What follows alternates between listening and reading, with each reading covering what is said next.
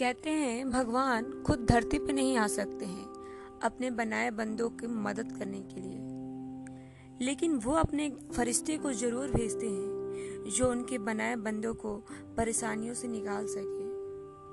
कुछ ऐसे ही फरिश्ता बनकर उभरे हैं सोनू सूद। लॉकडाउन और कोरोना के इस महामारी के दौर में हज़ारों लोग बेरोजगार हो गए।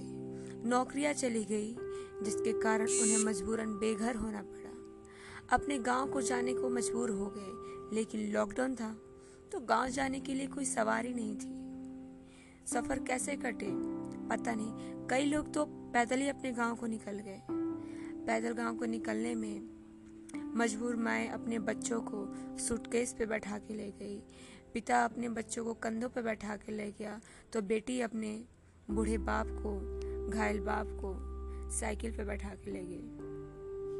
इन सब परेशानियों को देखते हुए एक मसीहा बनकर सोनू सूद सामने आए। उन्होंने बेघर लोगों को उनके घर पहुँचाने का जिम्मा उठाया। बस कर कर उनको घर पहुँचाया।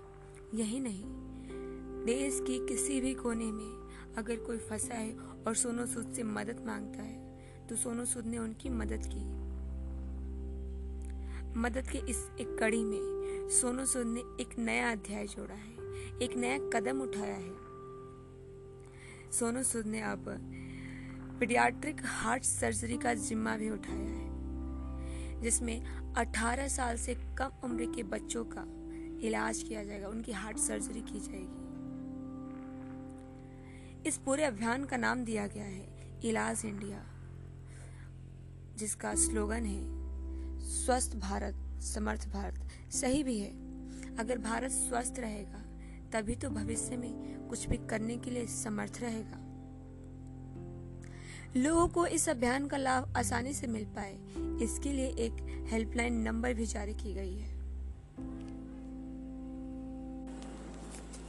वह नंबर है, वह नंबर है zero two zero six seven zero 83686